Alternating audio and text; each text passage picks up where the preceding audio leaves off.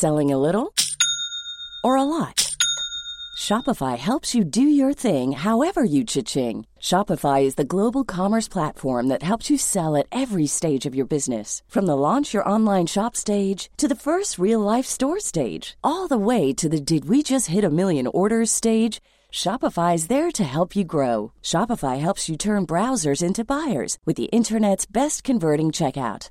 36% better on average compared to other leading commerce platforms because businesses that grow grow with Shopify. Get a $1 per month trial period at shopify.com/work. shopify.com/work. Bonjour à tous et bienvenue à l'heure des pros ce matin. Ça fait 30 ans que j'annonce à mes copains qu'avec l'islamisme on est foutu. Dans 20 ans et probablement moins, peut-être seulement 10, on ne reconnaîtra plus l'Europe. On assiste à la fin d'un monde, d'un grand monde, notre Occident. Il faut un incroyable aveuglement et même une forme hémiplégie intellectuelle pour ne pas voir ce qu'est l'islamisation du monde. Qui dit ça? Jean-Marie Le Pen, il y a 30 ans Éric Zemmour, aujourd'hui Marine Le Pen Celui qui dit ces paroles est un artiste, dessinateur, homme de gauche, depuis toujours, et qui n'envisage jamais, dit-il, de voter à droite. Enki Bilal, c'est son nom. Icône multi-récompensée du monde des arts, primé à Angoulême, journaliste d'un jour à Libération ou membre du jury du Festival de Cannes. De deux choses l'une. Soit Enki Bilal a raison et tout le reste est dérisoire. Pourquoi défendre une économie quand demain nous vivrons sous le joug de l'islam? Soit Bilal a raison et croyez-moi, il faut agir. Il est 9h01, Somaya Labidi. La Chine veut œuvrer, je cite, à rétablir la paix au Moyen-Orient.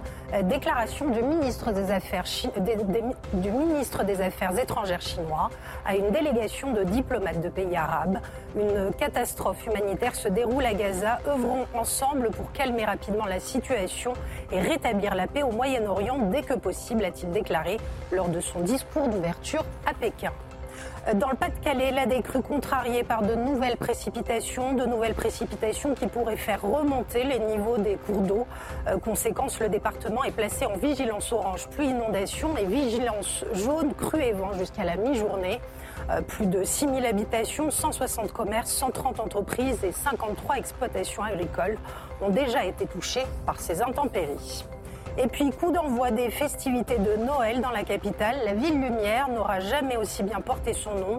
L'acteur Gilles Lelouch a inauguré les illuminations sur les Champs-Élysées hier en compagnie de la maire de Paris, Anne Hidalgo, comme vous pouvez le voir sur ces images.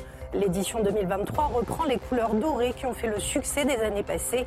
Un moment de magie pour les nombreux badauds venus assister au spectacle sais pas si Mme Hidalgo fera également la même chose à Tahiti pour lancer euh, la période de Noël. Oh, Elisabeth Lévy, Philippe Guibert, Nathan Dever, Vincent Hervé, Gauthier Lebret. On va évidemment parler des déclarations d'Enki Bilal qui sont absolument hallucinantes. Non pas tant ce qu'il dit, mais d'où il le dit. Homme de gauche qui dit d'ailleurs je voterai jamais euh, pour euh, la droite. Je pense qu'il n'ira plus au Festival de Cannes. Il sera plus jury et à mon avis il va avoir des difficultés pour être primé. Mais, mais, l'information de la nuit, l'image de la nuit, c'est euh, cet homme que personne ne connaissait avant hier. Le grand public ne le connaissait pas, sans doute. C'est le président argentin qui s'appelle Javier, comment on dit Millet? Javier, Javier, Javier Javier Milei. Alors, c'est lui. Alors, c'est lui, mais euh, je voulais qu'on le voit avec sa tronçonneuse.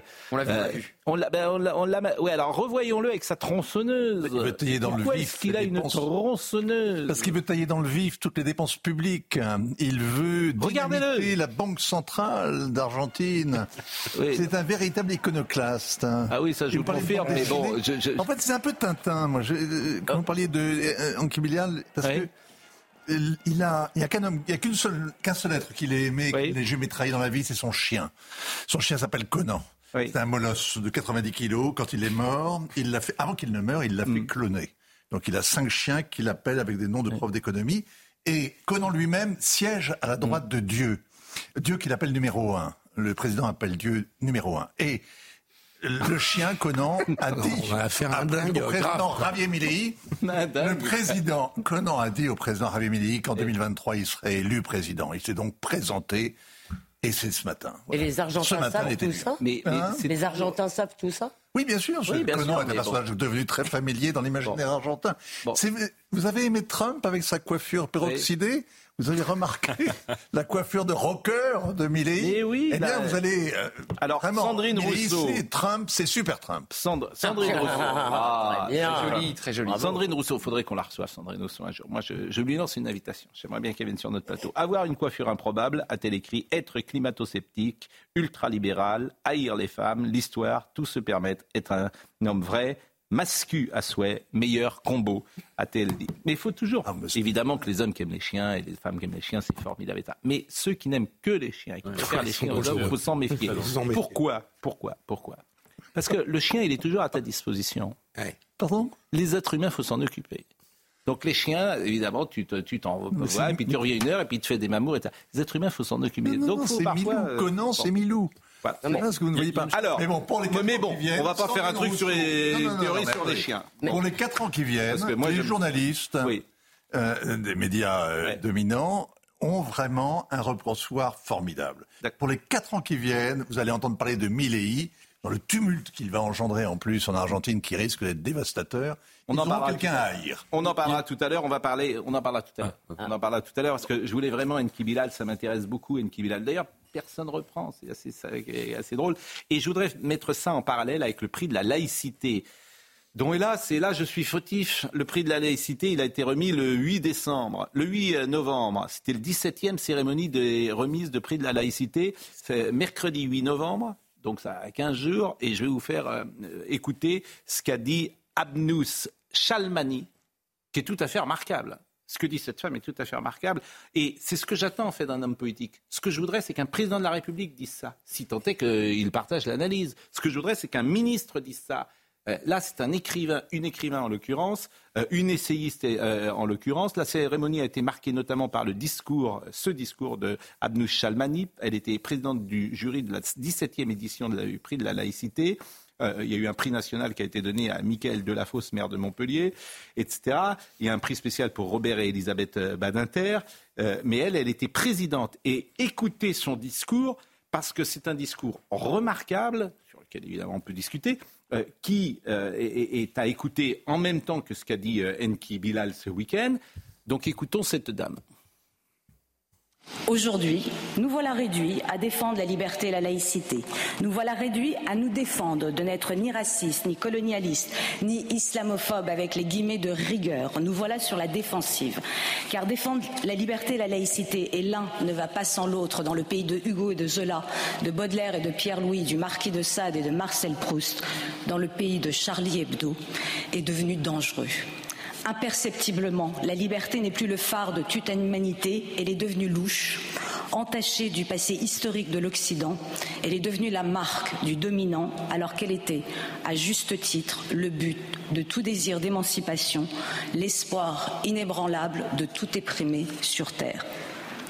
Par lâcheté, par peur, par paresse, par culpabilité mal placée, l'Occident, l'Europe, la France se sont laissés dériver vers une tolérance qui laisse s'épanouir l'intolérance. Il est un cas où la tolérance peut devenir funeste à une nation, c'est lorsqu'elle tolère une religion intolérante. Écrivait Helvétius à propos du catholicisme.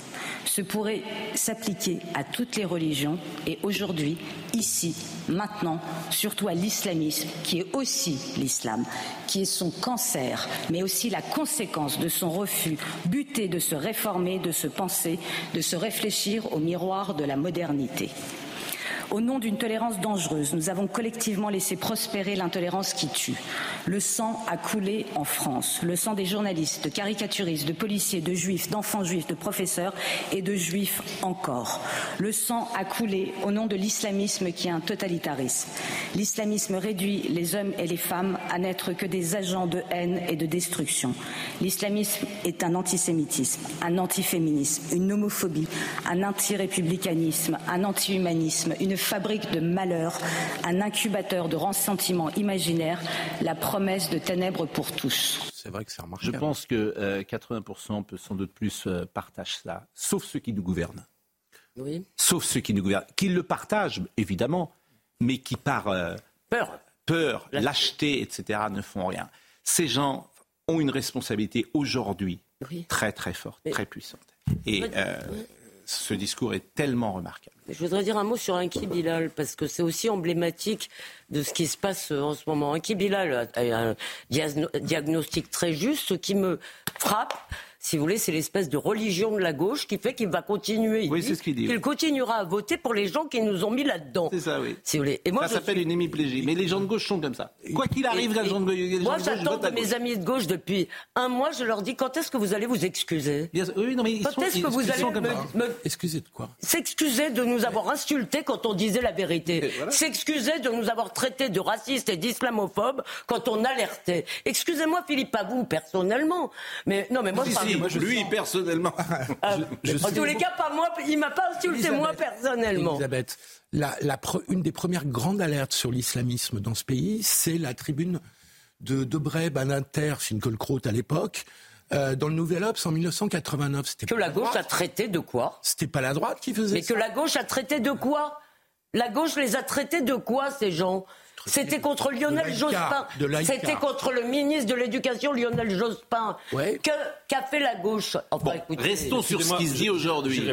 Restons aujourd'hui. Moi, je ne suis pas du tout d'accord avec cette historique consistant à dire qu'en France, dans le débat public français et occidental, c'est la droite, euh, elle seule, qui aurait alerté sur les dangers de l'islamisme. C'est pas vrai? Euh, si on prend deux événements, je vous donne deux événements. L'affaire Salman Rushdie. Qui en France a défendu Salman Rushdie en 1989 C'est la gauche. À l'époque, les Chiraciens défendaient les gens qui menaçaient de mort Salman Rushdie et disaient que Salman Rushdie avait provoqué les musulmans. C'est la gauche, c'est Jacques Lang, euh, euh, euh, c'est tous les gens qui l'ont reçu. Qui, vous le citiez l'autre jour, qui a écrit un livre sur l'islamisme il y a 35 ans? Bernard-Henri Lévy qui s'appelait La pureté dangereuse. Dire que si vous voulez, la gauche, ontologiquement, a, jamais vu l'islamisme et que la droite l'aurait vu, c'est pas vrai. Ça veut pas dire que toute la gauche a alerté sur l'islamisme. Il y a eu évidemment des gens à gauche. Bernard-Henri Lévy a défendu Izetbegovic en Bosnie, excusez-moi. Excusez, euh, euh, deuxième passage, si vous Bon. Euh, il a écrit il y a 35 ans sur les dangers de l'islamisme. Il est, allé au Pakistan alors qu'Al-Qaïda existait à peine. Écoutez, cher ami, moi, bon, comme c'est des discussions dans lesquelles on aura, on n'arrivera jamais à se mettre d'accord, on va prendre les électeurs comme témoins. Mhm. Le courant que vous représentez là, il a fait moins de 5%, quoi que représente Philippe Guibert.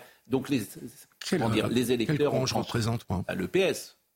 Vous avez travaillé avec Jean-Marc Ayrault. Si vous représentez même pas le PS aujourd'hui, je vous représentez Pascal, honnêtement, vous, vous, me connaissez depuis 40 ans. vous savez que depuis, depuis une dizaine d'années, je suis plus proche d'un de, de, chevènement que du PS oui, actuel. ne s'est pas présenté la dernière fois. Je vous l'accorde. Euh, je vous l'accorde. Globalement, c'est Anne Hidalgo qui, c'est Anne Hidalgo qui incarnait. J'ai pas voté pour Anne Hidalgo. Je tiens à faire cette déclaration publique. bref, vous me renvoyez à un courant que je Ce que je veux vous dire, c'est que les euh, électeurs ont choisi. Ils ont placé Marine Le Pen très haut. Et, ils, ont, euh, ils ne croient plus aujourd'hui euh, au, PS tel qu'il est incarné aujourd'hui. Bon, deuxième passage qui m'intéresse beaucoup de Madame Abnous Chalmani, que j'ai vraiment trouvé absolument remarquable. Et je m'en veux euh, d'être en retard parce que ce discours, je l'ai dit, est du 8 novembre. Cette fois-ci, elle, dit ce que nous avons fait, baisser la tête. Écoutez ce passage. Tous par lâcheté d'ailleurs. Euh, euh, il suffit pas de, défiler, de mettre des petites bougies, quoi. Ça va. Oui, oui, mais je veux dire, aujourd'hui, on est au cœur d'un problème. Au cœur d'un problème essentiel pour mais la on France. Est mais vous êtes d'accord Ben oui, mais il faut prendre des décisions. Écoutez, Madame euh, Chalmani. Chaque fois, comme une litanie morbide, nous avons répété plus jamais allumer des bougies, respecter les minutes de silence, afficher des je suis qui sonnaient de plus en plus creux. Et puis, par lâcheté, par peur, par paresse, par culpabilité mal placée, nous avons oublié, nous avons continué de baisser la tête jusqu'au prochain attentat, au prochain assassinat, au prochain mort. Nous, les laïcs, universalistes, humanistes, sommes accusés de défendre la liberté et la laïcité. Nous sommes accusés de ne pas respecter les minorités, de ne pas être tolérants, d'être de vieux cons, en somme. Pourquoi pas Et pourtant, le camp d'en face ment. Le camp d'en face ment monumentalement. Il ment et trahit l'humanisme le plus élémentaire. celui qui refuse de réduire l'homme à sa naissance, qui refuse de l'abandonner au boulet de l'essentialisme. Le renversement de valeurs est vertigineux. Nous voilà coupables de défendre la possibilité de l'émancipation et de l'autonomie. Nous voilà coupables de désirer que cet enfant puisse faire un choix, son choix, qui ne soit pas réduit à que la suite sans imagination de son ascendance. Nous voilà coupables de considérer tous les hommes égaux. Nous voilà sommés de montrer patte blanche antiraciste face aux nouveaux racistes qui défendent la naissance comme identité, l'identité comme unique revendication, la couleur de peau comme personnalité, finalité, destinée, la religion des opprimés comme excuse à toutes les dérives, pire comme un laisser-aller, laisser-dire, laisser-faire. C'est ça que j'attends d'un homme politique, pas faire de la com à dessous. Euh, il y a une com en ce moment avec le président de la République, c'est Frédéric Michel, je crois, qui s'occupe de cette com. Bon, euh, il souhaite qu'on parle de lui, paraît-il. Il souhaite qu'il y ait un... Oui, il a ah envoyé un, texto, je crois, où il a une, à une journaliste pour dire euh, faudrait faire un portrait sur moi. Bon, mais c'est pas ça que j'attends. je me fiche de ces petites vanités, de ces petites, de ce petit milieu qui tourne en, ensemble. C'est pas ça. Ce qu'on attend, c'est du souffle d'avoir une direction, pas de savoir. Euh, Monsieur Michel, c'est euh, dans le monde, vous l'avez vu, où il dit il y a des petites jalousies à l'Élysée, mais c'est pas digne. Il y a des batailles de clochers au sein de Bataille de clochers. Et notamment le conseiller comme du président de la République qui s'épanche sur les difficultés qu'il a alors que la France est en train de tomber et qui demande un portrait quelque part. C'est ça, la France d'aujourd'hui. Mais, c'est pire, il a flingué le camp laïque. Regardez l'enquête, il y a une enquête de Marianne. Je veux dire, ça, ça suffit quand même. Il a, il a vraiment flingué le camp laïque, il les a fait tourner en bourrique. De qui vous parlez Du président. Oui, c'est le printemps républicain. Le printemps républicain. Il aurait tous promis des postes de député, quand il a vu le score de Mélenchon. Soit Dayada, chevènement. Et, et, vraiment, je trouvais qu'Éric Ciotti avait sans doute tort de ne pas venir vendredi euh, à la réunion mais d'une certaine manière, je le comprends rétrospectivement. Pourquoi? Parce qu'il est fait tourner en bourrique, comme disaient les Anglais. Évidemment, le référendum, il n'y en aura pas. Et Il n'a jamais été question de faire un référendum. Bah si, c'est le sujet numéro un. 8 heures de réunion qui accouche sur quoi? Une reculade d'Emmanuel Macron qui, il y a deux semaines, disait qu'il ah, voulait élargir les règles du référendum. C'est un autre sujet que... Franchement, c'est pas digne aujourd'hui par rapport... Voilà ce qui est digne, ce qu'on vient d'entendre. Ça, c'est un discours politique. Et je vais vous faire écouter un troisième passage. Il y a très longtemps que j'ai pas entendu quelqu'un parler de cette manière-là. Donc, mais c'est plus que ça en fait. C'est plus que ça, Madame Chalmani. Elle est sur LCI, je crois. Oui, elle a, oui, non, mais elle a le droit. Elle, travaille avec David Elle a le droit. Eh ben, elle a le droit de travailler. Elle a raison. Je veux dire, elle a raison. Si elle peut. Moi, mais alors, elle est immunisée. Elle est immunisée contre le virus islamique parce que parce qu'elle est iranienne. Donc la monarchie, elle l'a connue de l'intérieur. Et donc à l'époque où les Français et la gauche française mm. notamment euh, encensait la révolution islamique euh, qui était faite oh, avec euh, les communistes, les moudjahidines du peuple, et que le, avec sa bonne barbe rassurante, mm. l'ayatollah Khomeini était parti de neuf le C'était il y a 40 eh ans. oui, non, mais il y a 40 ans. Il y a eu une grande tolérance. Hein, mais je suis d'accord avec vous, mais depuis, je suis d'accord avec vous. mais il... de la Savac, épouvantable. Oui, franchement. on est en 179. Oui, mais oui, mais oui. C'est maintenant. Oui, mais cher, mon cher, mon cher ami, tout vient de là. je suis d'accord. La révolution islamique dans le monde, ça commence en Iran, à Téhéran. ne m'engueulez pas. Oui, mais non, si vous avez une barbe comme vous en avez une, aujourd'hui, c'est celle des passes d'Aran, mon cher ami. Là où Vincent a raison. Euh, s'il vous plaît, troisième passage. Et ça de Nathan aussi. Ce que je veux vous dire. Ils ont inventé la chemise sans col, la barbe de trois jours, et les Là, j'ai la tenue du ministre iranien. Exactement. Vincent, ça fait le tour du monde. Ce que je veux vous dire, c'est que si cette dame parle à LCI et qu'elle fait avancer ces idées-là, ça ne me gêne pas. Ah, ah bah, vous voyez ce que je veux dire Parce qu'il y a quelque chose qui nous dépasse. C'est bien plus important qu'elle parle sur CNews ou qu'elle parle sur LCI. On s'en fiche. ce qui est formidable, c'est ce qu'elle dit.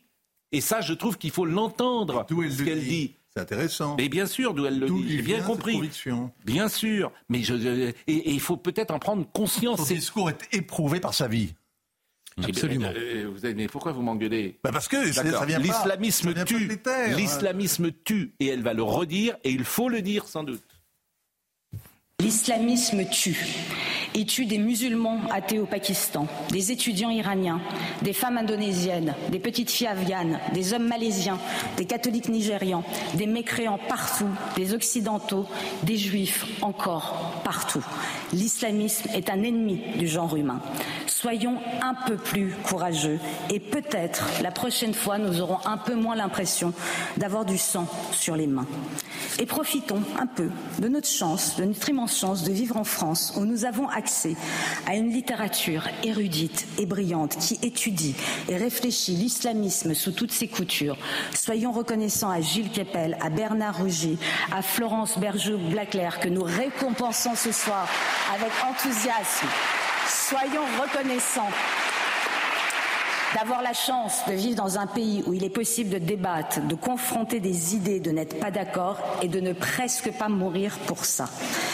Nous n'avons aucune excuse, nous avons accès au savoir et ce savoir nous explique de long, large et travers en quoi l'islamisme est un totalitarisme quand même euh, incroyable. Euh, euh, Jacques Attali interrogeait le président de la République samedi chez Léa Salamé. Il dit Qu'est-ce qui restera de votre mandat? C'est ça qui devrait se poser le président de la République. Voilà, c'est un combat essentiel. Si dans dix ans l'Europe, comme le dit Nkibelal, on ne la reconnaîtra pas, enfin, faut défendre l'Occident et surtout ses valeurs. Mais vous avez raison, mais elle dit une chose qui est très importante. Elle dit l'islamisme tue. Mais moi, j'aimerais aussi qu'on se rappelle, si vous voulez, que l'islamisme endoctrine, que l'islamisme imprègne les esprits, parce que il y a ceux qui tuent, qui sont heureusement encore une minorité en tous les cas chez nous, mais il y a tous ceux qui endoctrinent qui ne sont pas une minorité. C'est ce que le président avait appelé le séparatisme depuis, vous avez remarqué, ça n'a disparu. Et puis, et puis euh, disons-le, les discours du service public. Vous avez écouté France 24 Écoutez France 24 sur le conflit israélo, euh, oh, euh, sur, sur ce qui se passe dans la bande de Gaza. Mais c'est effrayant, France 24. Effrayant. Je veux dire, je, vous assure, mais on marche sur la sur des verres. Vincent a dit quelque chose de très important, c'est qu'il y a des gens qui, dans leur pays, ont fait l'expérience de l'islamisme qui arrive au pouvoir. Et en effet, ils ont un regard euh, qui est différent et que nous devons écouter. Il y a l'exemple iranien, il y a l'exemple algérien. Beaucoup d'auteurs algériens, je pense à Kamel Daoud qui a écrit un sublime livre qui est Meursault contre enquête, où il raconte très bien comment l'islamisme a détruit l'Algérie, a pourri la vie en Algérie, a détruit une société civile, et il raconte comment la tentation de l'islamisme, non seulement comment il se réussit à vouloir s'emparer de l'appareil d'État, mais comment il se sont emparés par capillarité de la société, en jouant sur les malheurs, en jouant sur les ressentiments. Et ça, c'est quelque chose d'important. Et je précise juste une dernière chose, c'est que si j'ai dit qu'il y a une grande partie de la gauche qui a alerté sur l'islamisme, en effet, Vincent a raison, il y a une autre partie de la gauche qui s'est évidemment aveuglée, notamment sur la révolution iranienne, les écrits de Michel Foucault en 79, on les connaît, et ça, évidemment, qu'il faut faire cette autocritique et que ça a été euh, très problématique, évidemment. L'Iran, le Liban, la Syrie, c'est pas, c'est pas il y a 40 ans la Syrie. Hein vous vous rappelez les islamistes modérés hein, les djihadistes modérés. Bon, vous vous rappelez Fabius disant le front al-Nusra fait du bon travail et il parlait d'Al-Qaïda une grande partie de la gauche, excusez-moi, mais par rapport à Assad. Mais bon, vous avez raison. Et alors Mais vous disiez, Pascal, qu'il euh, ne suffit pas de défiler. Mais aujourd'hui, on n'ose même plus défiler. Emmanuel Macron n'est pas allé à la marche contre l'antisémitisme. Elisabeth Borne n'est pas allée à la marche du 9 octobre. Il y a cette peur. Et ce qui est le plus dingue, c'est le décalage entre le discours privé quand vous les avez en privé, et le discours public. Mais je suis d'accord, et là, mais vous avez tellement raison. Les journalistes devraient dire de temps en temps ce qu'ils disent off. Vous comprenez, on ne peut pas faire, oui, mais ceci, etc. Bien, alors on n'ose pas. Mais vous avez parfaitement raison. Vous avez parfaitement raison. Bien sûr, c'est qu'ils disent le contraire. Ils ont. Euh, alors c'est peut-être difficile. Je ne sais rien, mais le courage. Euh, oui, mais c'est difficile de lutter contre une idéologie parce qu'effectivement, c'est le totalitarisme de notre époque. Évidemment que c'est le totalitarisme. Il y a une partie des gens qui n'en ont pas pris conscience, entre autres à gauche, mais c'est le totalitarisme de notre époque.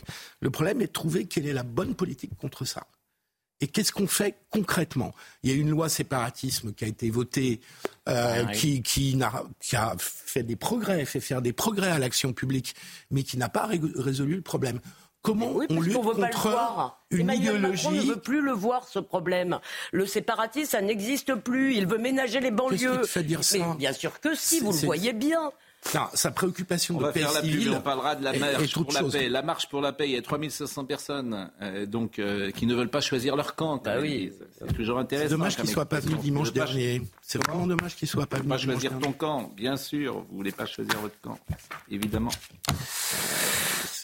C'est-à-dire qu'ils ont écrit euh, une pétition dont le texte est impeccable. Ils dénoncent le Hamas, le terrorisme du Hamas, ils dénoncent les actes antisémites, ils se soucient des populations civiles palestiniennes, tout ça est, parfaitement respectable, hmm. mais ils font une marche à part. Euh, comme s'il n'était pas possible de venir dimanche dernier euh, contre l'antisémitisme, comme si c'était choisir son camp contre l'antisémitisme. C'est ça qui est bizarre. Et puis vous retrouvez quand même Vous trouvez quand même Il manque de, personnalités qui sont euh, très à gauche, euh, évidemment, bien évidemment. Enfin, je préfère ça aux manifs pro-palestiniennes. Mais je suis d'accord avec vous, mais c'est plein de bons sentiments, j'entends bien, mais cette affaire, de cette affaire de cesser le feu. Je, veux bien qu'on fasse un cessez-le-feu. C'est peut-être, peut-être, je le dis avec des précautions, c'est peut-être réarmer le Hamas. En fait, quand tu proposes un cessez-le-feu, ça peut s'entendre comme argument, puisque euh, manifestement, il faut éradiquer le, Hamas. Donc on entendra effectivement tout à l'heure. Mais... Isabelle Adjani, hein, c'est pas intéressante. Elle a dit il n'y a que en France où on peut faire une marche comme ça. Elle a dit c'est une marche neutre et pas désengagée. C'est un phénomène typiquement français. on y reviendra, mais je pense que neutre, en effet, mais, mais, elle phénomène français. Mais là aussi, en fait, elle n'est pas neutre. C'est pour ça que je vais pas leur. Elle n'est pas neutre. Et c'est ce type de personnalité m'agace en fait. Parce que c'est des gens engagés qui disent qu'ils sont neutres. Non, mais elle n'a pas dit qu'elle était désengagée. Elle a dit neutre, mais pas désengagée. Neutre. Bon. Vous savez, la guerre, la guerre en général, c'est comme un bulldozer qui passe sur les gens neutres. Hein. Mm. La guerre, elle fait pas le choix, oh, oh. pas le détail. Hein. Bon, elle leur roule dessus. La pause, c'est lundi. Euh, il est 9h24. On a plein d'infos à parler et on sera tout à l'heure avec Pierre Botton. Alors, euh, ce qui se passe en prison est pire que ce que vous croyez. Et ça aussi, en fait, tout est que aujourd'hui c'est la prison. Hier c'était l'école, demain ce sera la justice. voilà, tout. Et oui, mais vous riez tous, mais c'est effrayant en fait. C'est juste effrayant. Ce pays est juste effrayant. La prison, c'est effrayant. CNews resterait euh, épargné. Donc, euh, donc on peut continuer. On peut continuer. Eh bien, nous allons continuer après la pause.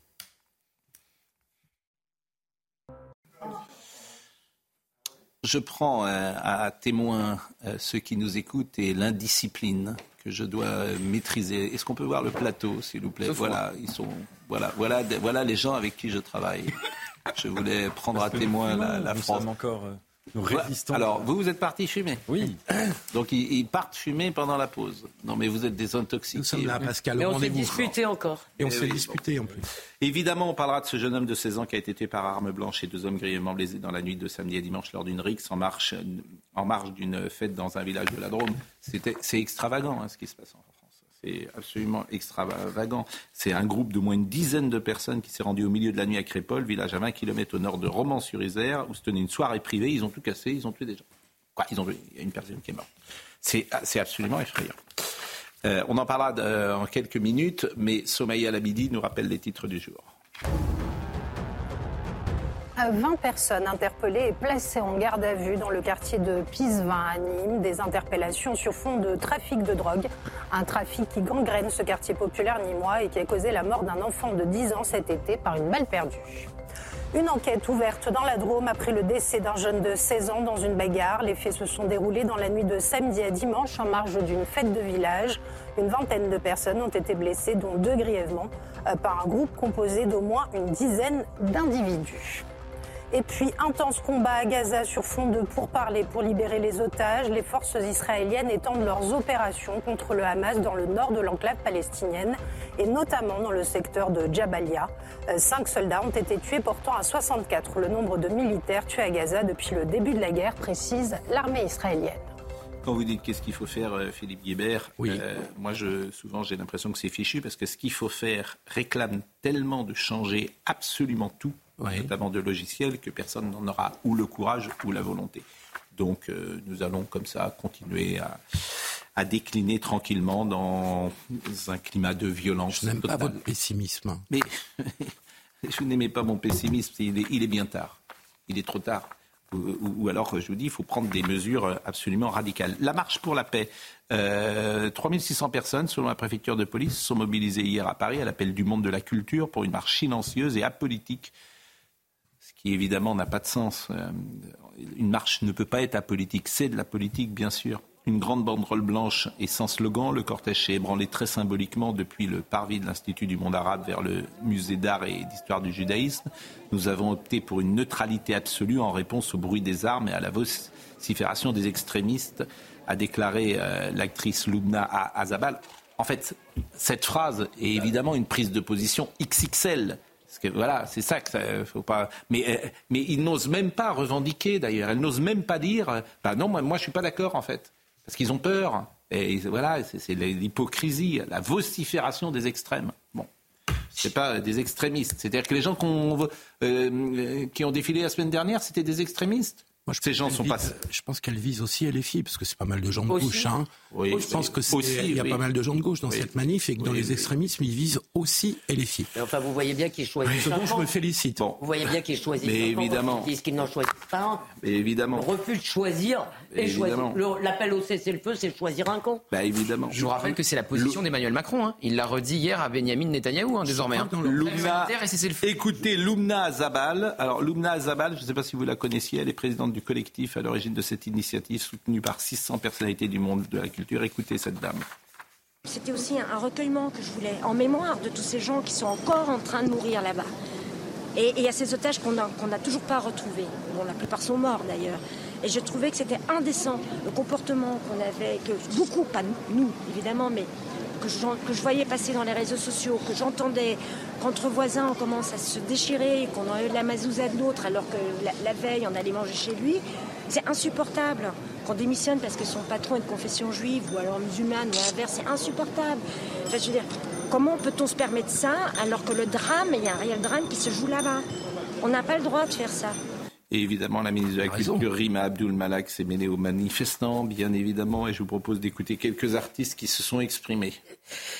Je pense qu'il faudrait qu'il y ait un, mouvement comme ça, un peu universel, qui aille dans le sens d'apaiser, d'essayer de, calmer, juste d'apaiser. On est là pour euh, défendre une idée de l'humanité qui n'est pas basée seulement sur la guerre, sur la haine de l'autre. Et, on assiste aujourd'hui à une escalade qui est extrêmement meurtrière, qui est extrêmement dangereuse et qui est la négation profonde de ce qu'est la, notion de civilisation humaine. Après tout, on est peut-être les, les, David de la paix contre le Goliath de la guerre. Et c'est peut-être pas euh, forcément une bataille perdue. Rabin, tous ceux qui ont voulu la paix ont été tués. C'est, donc c'est la paix gêne ceux qui ont des projets qui veulent nous imposer. En revanche, euh, Marie Calter a raison. C'est-à-dire que Rabin a été tué euh, par ceux qui sont après été au pouvoir, bien sûr. Oui, bien sûr. Mais c'est pas tellement la question aujourd'hui. Bien sûr. Mais ouais, ça fait partie de la question et ça fera partie de la question quand même. Bah, la, question, pardon, la question, c'est de savoir si Israël peut se défendre et s'il y a un moyen de se défendre autrement que voilà. Non, je veux juste rappeler que la mort d'Isaac Rabin, c'était il y a 28 ans. Mm.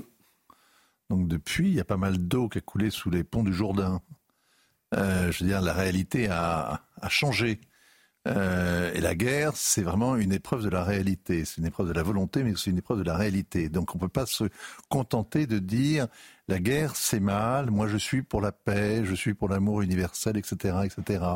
Il faut se donner les moyens d'imposer et la sécurité et la paix. Moi, je reviens sur les mots. Euh, c'est jamais donné, c'est jamais acquis, je veux dire. C'est un combat.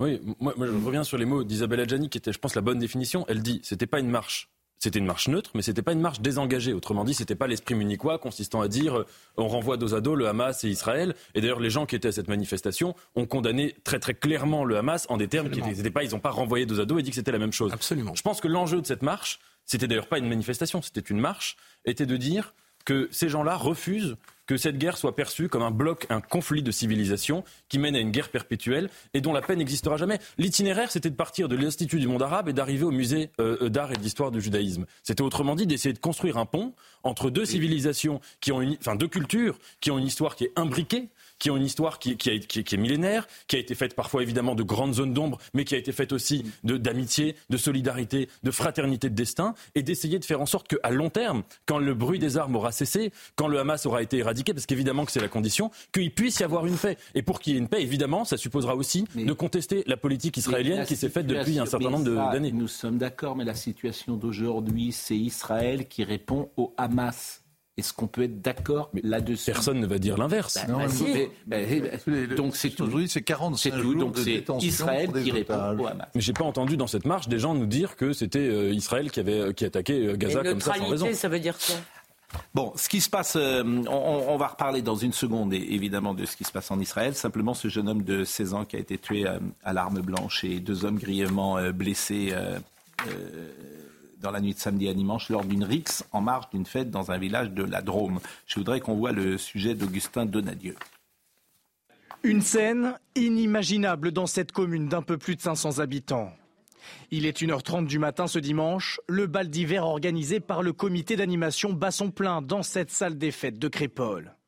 Un groupe d'individus extérieurs à la commune tente alors de rejoindre la soirée, mais le vigile s'interpose avant d'être blessé à l'arme blanche. Une bagarre générale éclate. Un adolescent de 16 ans est mort, touché par deux coups de couteau. Son ami a assisté à la scène. Il témoigne dans Le Parisien. C'était un bain de sang. Des jeunes de cité ont encerclé la salle des fêtes et planté les gens à l'aveugle. Environ 350 personnes participaient à cette soirée privée. Au total, 17 victimes de 16 à 65 ans ont été prises à partie durant la RIX. Neuf d'entre elles ont été blessées. Deux hommes de 23 et 28 ans sont en urgence absolue. Sur Facebook, le club de rugby RC Roman Péage rend hommage au jeune homme décédé. Que dire face à la barbarie et la tragédie qui nous touche ce matin? Le club est touché dans sa chair en ce 19 novembre.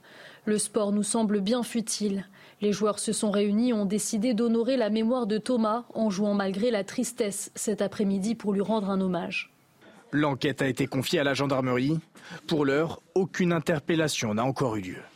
Vous vous souvenez de notre discussion, Philippe Guibert, quand je vous disais que personne n'était à l'abri? Un petit village de la Drôme, une fête de village, un mort et euh, des personnes en, urgence absolue. Alors Marion Maréchal à Crépole, village de 550 habitants au cœur de la Drôme, une meute de barbares a attaqué cette nuit une fête privée faisant 17 blessés, dont 17 graves et un poignardé à mort, Thomas 16 ans.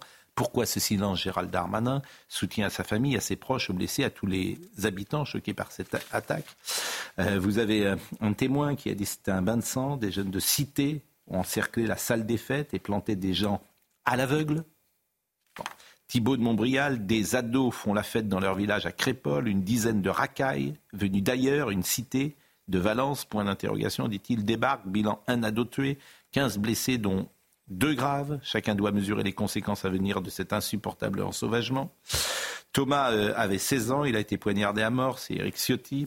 Euh, qui a écrit ça, tweeté cela, victime de l'ensauvagement de la France. Non, Thomas n'était pas seulement là au mauvais endroit et au mauvais moment. Donc c'est la France euh, Orange Mécanique. Laurent Auberton a écrit ça il y a 15 ans. On l'a traité d'extrême droite. C'est ça la France Orange Mécanique. Je n'y peux rien. C'est ça. Voilà. Euh, Crépole, village de 550 âmes dans la Drôme des Collines, Laure Lavalette, une expédition. Mais tout ça est annoncé. Et puis, et puis ça c'est pas fini. Ce n'est pas fini. Ce n'est que le début. Ne vous y trompez pas, hein. ce n'est que le début.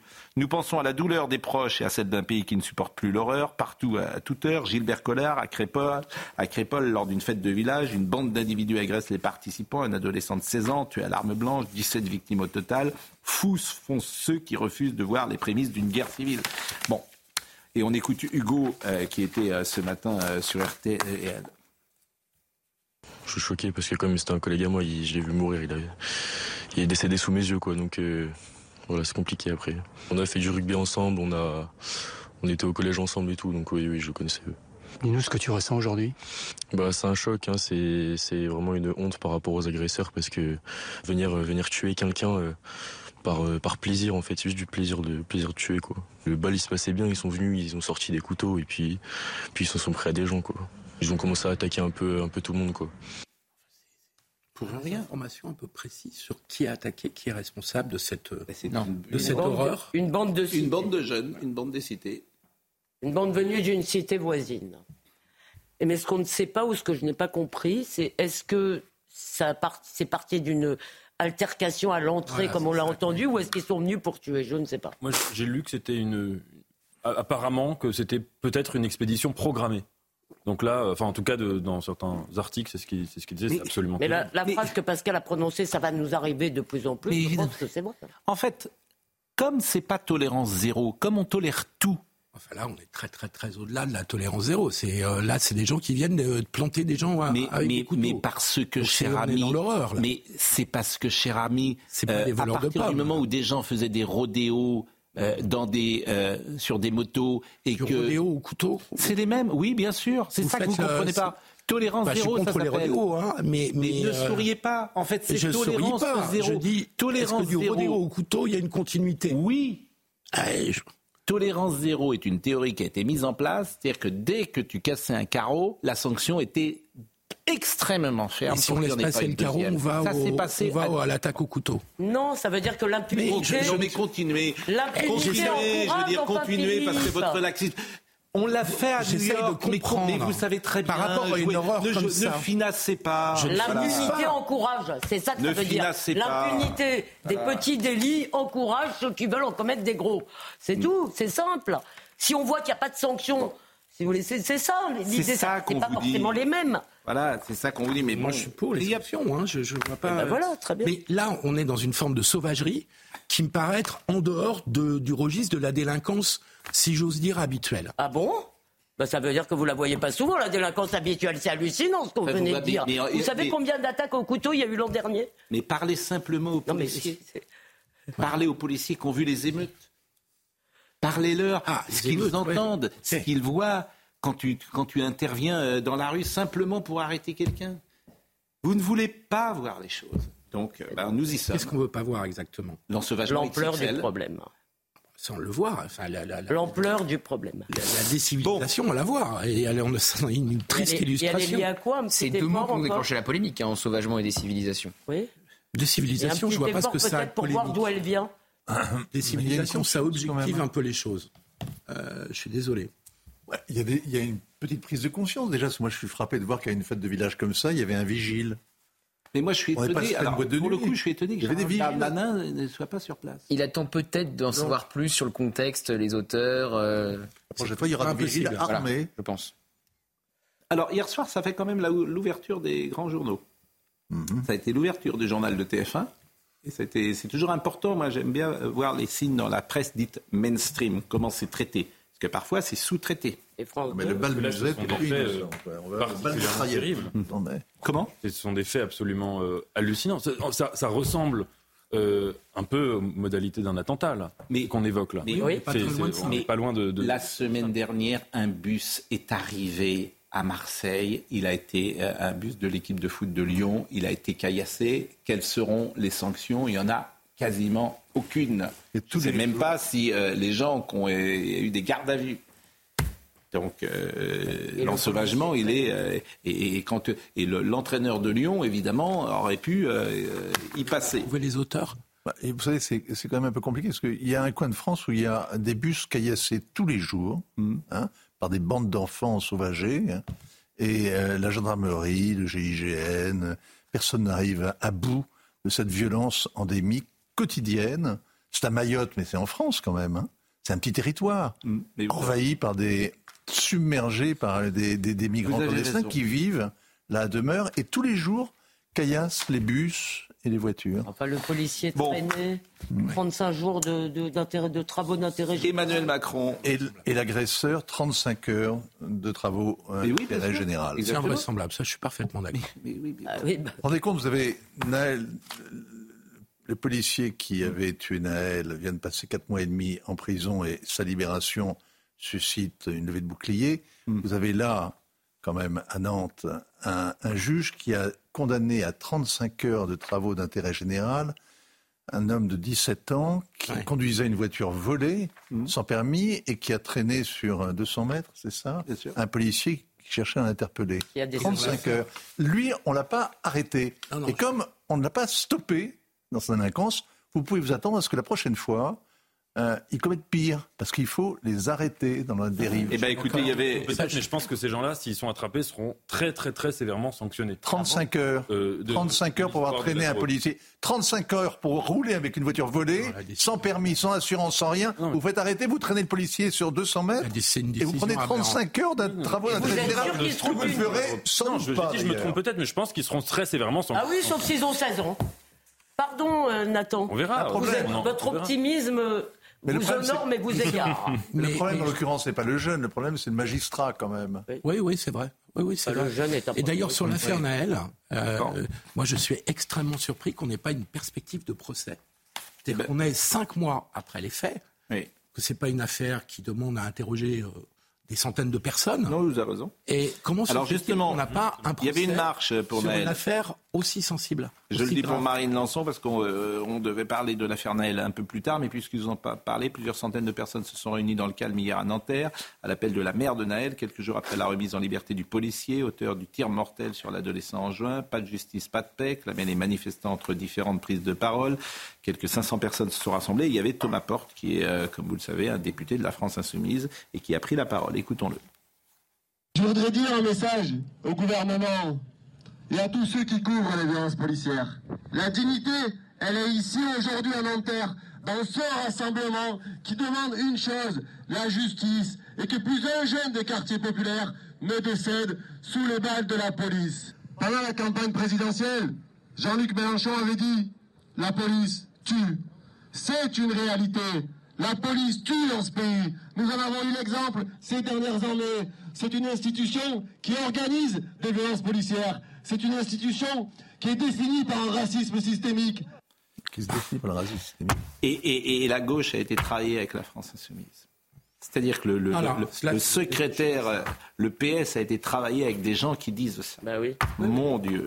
Non, mais là, il y a une césure. Alors, pour le coup, sur la gauche, puisque vous parliez tout à l'heure, là, on peut dire qu'il y a, que ce soit sur l'antisémitisme, sur l'ordre public, sur plein de sujets, hmm. il y a une rupture historique euh, avec la gauche. Oui, elle s'est déshonorée. Et ceux qui restent avec LFI se déshonorent encore. Oui, parce qu'ils quittent pas. Ils font croire qu'ils quittent euh, la NUPES. Ils font des moratoires, mais ils claquent pas vraiment la porte. Monsieur, euh, monsieur, Fort, qui a été demandé 60, qui a été de, proposé 60 000 euros pour les jeunes qui sortiraient de l'école sans, sans, le bac. Je ne sais pas si vous avez, vous avez entendu cette proposition. Il veut donner un chèque de 60 000 euros aux jeunes gens qui. Il y en a 100 000, ça fait 6 milliards d'euros en plus. Je peux non, mais c'est surtout on les récompense parce qu'ils n'ont pas eu le bac. Mais Olivier Faure, je vous jure, faut, faut, faut lui demander. Je ne sais pas si d'abord, c'est évidemment, ça n'existera jamais, bien évidemment, mais il propose donc, non, on est chez les fous, 60 000 euros pour les gens qui n'ont pas le bac. Il faut leur faire un, chèque de 60 000 euros. Mais il y a un moment donné où la gauche politique a dériver de la réalité, quoi. C'est-à-dire que la réalité n'existe plus. et, donc, euh, ah, et donc c'est. Et pourquoi vous rigolez la réalité. pourquoi vous rigolez Parce que ça fait 40 ans qu'elle n'existe plus la réalité pour la gauche. Donc c'est pour ça que je ris. ça fait juste 40 ans en fait. Mais là vous êtes polémique. Bah, ça fait 40 polémique comme vous l'êtes. Nathan vous a rappelé tout à l'heure d'ailleurs que sur le réel n'existe pas. Sur l'aveuglement, il n'y avait pas eu que la gauche, loin le, de là. Le réel n'existe pas. Les 35 heures ont été un drame absolu. Euh, absolu. Non, notamment pour l'hôpital. C'est pas vrai, mais c'est pas, bon, pas, grave. de, de l'autocitation. Mais je me souviens, Allez, on y va. Ans, on avait, sur ce même plateau, on faisait une émission, on parlait de, la possibilité d'une union de la gauche, et j'avais dit, je pense que si union de la gauche y aura, ce sera la gauche la plus radicale qui la dominera. Et on s'est un peu euh, euh, moqué de moi autour du plateau quand j'avais dit ça en me disant que j'y connaissais rien, que j'étais jeune et tout. Mais euh, de facto, ah, je déteste c'est la première fois. Non, c'était pas vous, hein, c'était je sais plus qui. mais et de facto, c'est la première fois qu'il y a une union de la gauche où c'est la partie la plus radicale qui est son centre de gravité. Et ça, évidemment, ça, ça, ça aboutit à une On marque une pause. On va recevoir Pierre Botton. On a parlé tout à l'heure d'Abnous Chalmani. Eh bien, vous pourrez lire dans l'Express. Elle a dit Emmanuel Macron manque de colonne vertébrale et parle trop sur le conflit euh, Israël-Hamas. Ça tombe bien puisqu'on est très en retard évidemment, mais je voudrais quand même qu'on dise un mot euh, d'Israël-Hamas et puis on dira peut-être un mot également de Joël Guerriot, sénateur, euh, qui est mis en examen et puis on parlera avec Pierre Botton de ce qui se passe dans les prisons. Une demi-heure il nous reste et on a beaucoup de choses à dire. À tout de suite. Pierre Botton est avec nous ce matin. QB24, ce qui se passe en prison est pire que ce que vous croyez. Pierre Botton raconte sa détention et seul de quelques comptes. On va en parler ensemble. Bonjour et merci d'être avec nous. Euh, Éric Zemmour a tweeté il y a quelques minutes. Thomas, 16 ans, n'aura sans doute pas de minute de silence à l'Assemblée. Ses proches resteront dignes et ne provoqueront pas d'émeute. Comme d'habitude, Certains tairont son assassinat par des racailles venus à Crépole, un village de la Drôme, pour tuer des jeunes Français, mais pensez à ses proches, aux blessés et aux habitants de ce village endeuillé. C'est un tweet d'Éric Zemmour. Sommeya Labidi, le rappel des titres. Les contrôleurs aériens en grève, trois syndicats appellent les aiguilleurs du ciel à débrayer aujourd'hui pour protester euh, contre la loi qui leur impose de se déclarer gréviste 48 heures avant. Euh, conséquence, un quart des vols au départ de Paris-Orly et de Bordeaux-Mérignac sont annulés. Des perturbations sont aussi à prévoir au départ de Toulouse-Blagnac et Marseille-Provence. Voici le, visage du nouveau président argentin. L'économiste ultralibéral Javier Milei a largement remporté le second tour de la présidentielle avec plus de 55% des voix contre 44,04% pour son rival, le ministre de l'économie Sergio Massa. Javier Milei a été élu pour les quatre prochaines années. Et puis le président américain Joe Biden rend hommage à, je cite, une famille incroyable après le décès de l'ancienne première dame des États-Unis, Rosalind Carter. Elle s'est éteinte hier à l'âge de 96 ans à son domicile aux côtés de son mari Jimmy Carter, lui-même en fin de vie. Jimmy Carter, qui avait été élu en 1976, 76, et euh, qui est toujours vivant. Et, euh, oui, et qui continue à, être actif. Bah, ah oui bah oui, il a jusqu'au. Il a, en fait, il a été battu donc il y a 43 ans et il n'a pas cessé depuis, à travers euh, sa bibliothèque, sa fondation, d'être euh, comme les anciens présidents américains. Il y a quelque chose quand même qui est assez remarquable là, c'est la façon dont l'exécutif américain honore les anciens présidents, même s'ils n'étaient pas du même bord. Hmm. Et en dehors de Donald Trump, évidemment, qui est une. Mais nous aussi, pour le coup, on le fait plutôt bien, ça. On, honore. Euh, Vous pouvez me rappeler les, les, la dernière fois que François Hollande a été missionné par Emmanuel Macron pour euh, euh, la dernière fois où Nicolas Sarkozy, par exemple, sur sur les otages là, parce qu'on a des otages depuis 45 jours. Hein Il traite mieux Nicolas Sarkozy. qui est tombé à cause des otages. Les otages de Téhéran, effectivement. Euh, ce qui se passe en prison est pire que ce que vous croyez. QB4, alors QB4, c'est bonjour QB4, c'est le euh, bâtiment des personnalités, des vulnérables, ou ce que les journalistes appellent le quartier des VIP, mais qui n'est rien qui n'a rien à voir avec ce qu'on peut imaginer. La montée de l'islam en prison, c'est un autre thème. Le respect des croyances devrait cependant s'accompagner de règles intangibles, et c'est là que rien ne va, car l'administration pénitentiaire accepte sciemment les transgressions, au même titre que les appels à la prière diffusés par de puissantes sonos à travers les fenêtres. Cela devrait être sanctionné, comme la généralisation des imams autoproclamés, le renoncement au cadre républicain au profit des règles communautaires ouvre un boulevard à la radicalisation. Ça se passe en prison. Aucun discours idéologique de ma part. Je raconte seulement ce que j'ai vécu, vu et entendu pendant 24 mois. Comment, comment est-il possible En fait, comment ce pays peut-il se suicider de cette manière-là? C'est une question qui m'intéresse. Vous savez, je compare euh, l'administration pénitentiaire à ce qu'était l'éducation nationale avant, l'arrivée de Gabriel Attal. C'est-à-dire que c'est la règle de pas de vague. Pas de vague. Donc euh, voilà. Donc comme il n'y a pas de vague, on accepte tout. Et c'est important parce que une partie, enfin, je suis convaincu de ça, moi. Hein. je suis convaincu qu'une partie de la sécurité des Français se joue en prison. Euh, tous les jeunes, vous voyez, tout, enfin, jeunes, je ne sais pas si sont jeunes d'ailleurs, tous les gens qui font des règlements de compte, ils sont passés avant ou en prison ou ils vont y passer. Et je, vous, je vous écoute, hein, euh, Pascal, quand vous dites qu'il faut des peines de prison, il faut euh, rallonger, il faut que les peines soient exécutées. je suis souvent assez d'accord avec vous, franchement, hein, très très honnêtement. Mais le problème, c'est euh, actuellement, on donne des peines pour des. On veut enfermer des gens qui ont pour l'antisémitisme. D'accord? On va les mettre donc en prison. Alors on y va.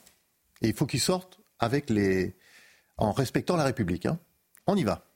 Drogue, illégale. Téléphone, illégal. Corruption, illégale. Violence, illégale. Et on finit, appel à la prière, illégal. Donc on le met là, et après, il faut qu'il respecte les valeurs de la République, bien sûr. Donc vous pouvez le laisser deux ans, trois ans, quatre ans, cinq ans, six ans. Ça ne change rien. Hein. Mais c'est pour ça que c'est toujours la même conversation. En fait, si tu ne changes pas complètement de logiciel, avec tolérance zéro en tout et pour tout le monde, tu n'y arriveras pas. Là, ça va être très difficile. Hein, mais c'est impossible. C'est pour ça que je pense que. moi, je pense que c'est fichu. donc, euh, je pense c'est fichu. Impossible, c'est pas vrai. Donc, euh, mais ça va être très difficile avec le, avec le logiciel de ceux que vous appelez, je partage votre avis, des petits hommes gris. Parce qu'en fait, si vous voulez, ils ont complètement lâché les surveillants. Donc, les surveillants sont complètement au contact de ça. Au compte complètement. Hein. Et il faut savoir qu'il y, y, a 15 jours, il y a quand même un surveillant qui s'est fait agresser au couteau il faut savoir qu'on livre de la drogue par drone. Quand est-ce qu'on va livrer des armes par drone? Et ils sont complètement lâchés. Et surtout, la hiérarchie, cette fameuse hiérarchie, qui ne vient jamais en détention, qui prend toutes les décisions, qui met un poids très fort sur les surveillants en leur disant pas de vague, Attention, pas de vague. Et oui, parce qu'ils font que de la com. Ils ont peur pour leur ministère. Non, non, ils ont peur pour leur place. Stop. Oui, bah, Stop, ils ont- stop, mais bien sûr, ils ont peur pour leur place. Mais je suis d'accord avec vous. C'est ce que je dis, la même chose. Ils ont peur pour Bien leur sûr. place. Mais bon, mais parce que Mais pendant ce temps, ils envoient au charbon les surveillants, hein, pour qui j'ai beaucoup de reconnaissance. Mais franchement, quel, quel choix ils ont Vous avez vu à la, vous avez vu à la télé toutes les campagnes de pub qu'il y a pour recruter des surveillants? Oui. Mais oui, bien sûr. et ils n'y arrivent pas. Mais- mais moi, je comprends. de mal à recruter. Bon, on va en parler tout à l'heure. Un petit mot simplement, parce qu'on a beaucoup d'actu euh, ce matin. Israël Hamas, le président qui parle trop et euh, qui effectivement faut le suivre, le chef de l'État. Alors, communiqué d'Emmanuel Macron, le chef de l'État a rappelé le soutien de la France à l'autorité palestinienne, seule autorité légitime à représenter le peuple palestinien. Les deux présidents ont insisté sur la nécessité d'une reprise rapide du processus politique en vue de répondre aux aspirations légitimes des Palestiniens et de disposer d'un État vivant en paix et en sécurité aux côtés de l'État d'Israël. Les deux présidents sont convenus du rôle que pouvait devait jouer la France à cet égard. Et plus loin, le président de la République a aussi appelé euh, l'attention du Premier ministre israélien sur les risques humanitaires et les trop nombreuses pertes civiles liées aux opérations militaires en cours dans la bande de Gaza. Il lui a rappelé la nécessité absolue de distinguer les terroristes de la population et d'apporter une protection euh, efficace aux civils. Comment vous interprétez euh, cela, plus la déclaration d'Emmanuel Macron à la BBC qui posé problème, puisque... euh, Oui, bla, bla, bla. On envoie un- on va, on va, euh, la France va, va récupérer une cinquantaine d'enfants pour les, pour les soigner qui arriveront de Gaza, après avoir envoyé, comme vous le savez, euh, vers Gaza un navire hôpital qui peut en prendre quatre en charge. Euh, bon, tout ça, c'est à usage interne, c'est de la politique intérieure. Ça n'a absolument aucun impact sur la réalité au Proche-Orient, sur ce qu'est la guerre, hein, sur ce que font les Israéliens et ce que peuvent faire les Palestiniens. Ça n'a aucun, ça, n'a- ça ne pèse rien. C'est histoire de meubler en attendant la libération des otages qu'on espère là, euh, de quelques dizaines d'otages peut-être, hein, euh, dans les jours qui viennent, qui va un peu soulager la pression. Je rappelle que ça fait 45 jours, les otages sont euh, dans les oubliettes de Gaza. Oui. Dans, dans les oubliettes, dans des conditions qu'on n'ose même pas imaginer. Biden dit un peu la même chose que Macron. hein. Pardon? Biden dit un peu la même chose que Macron. Oui, Biden dit la même chose, mais Biden Ça, a, euh, a deux armées ça, au large et agit réellement. Il a rempli le vide sécuritaire de la région. Et donc, nous, nous le, le président Macron n'a que sa parole. Et euh, bon, euh, sais- comment est-ce que vous imaginez que réagit le président, le, le premier ministre Netanyahou quand le président français vient lui faire la leçon en lui expliquant qu'il faut distinguer les terroristes des civils? Comment est-ce que vous imaginez quel, quel- quel impact, à votre avis, ça a Mais vous savez pourquoi il parle hein Vous savez à qui il parle, Emmanuel Macron, dans ces cas-là? Oui. Il parle à la France. français, oui. il parle au C'est de la com interne. de Bon, sur LCI hier, deux fois que je cite LCI, mais est-ce que c'est vrai? Luc Ferry a signalé que l'interview euh, de Emmanuel Macron à la BBC en anglais utilisait le mot no legitimity. Et que euh, c'est- c'est c'est- c'est un zigzag de la com de, sur, sur la Palestine. Israel must stop killing babies and women in Gaza. French President Emmanuel Macron has told the BBC. Dans mon anglais, évidemment, euh, tout à fait remarquable. Mais vous parlez très bien in, in an en interview at the Elysee, he said that there was no justification for the bombing, saying in... Vous êtes sûr que, le, que, le, que la BBC a compris Il traduisait Non, mais je ne sais pas. Ben, il a, que c'était pas légitime. Quoi. Il dit que les bombardements n'étaient pas légitimes. Il dit à chacun ce qu'il veut entendre. Oui, mais c'est quand même, c'est pas sa position. Lui-même, il, c'est pas sa qu'il avait position. rétro-pédalé après les Vous propos à y la a BBC. Il avait appelé le président le Macron en. VO et le Macron en VF hein en même temps qu'ils sont. je n'ironise pas sur des sujets ils parlent aussi pas graves. Mais non, mais tout ça n'a pas de poids. Je veux dire, tout ça est Ah oui, mais il parle tous les posture, jours, tout ça est bon. Il y a deux mots que vous n'avez pas cités dans le communiqué de l'Élysée. C'est trêve humanitaire et cessez le feu. Trêve humanitaire et cessez le feu. Oui, mais la trêve humanitaire, une tout le monde est pour. oui. Nathan Oui, Devers. cesser le feu. Tout le Nathan monde ne cesse de dire, et c'est vrai que évidemment les informations qu'on a sur ce qui se passe à Gaza, pour l'instant, elles sont euh, sujettes à, euh, vraiment euh, à, une certaine forme de doute, euh, dans la mesure où euh, je pense que le- le- la chose qu'il faut voir, c'est le recul qu'on a sur les bombardements de 2014. Il y avait eu des enquêteurs internationaux qui étaient venus, qui avaient montré d'ailleurs qu'il y avait des critiques à faire sur la manière dont ça s'était passé du côté israélien.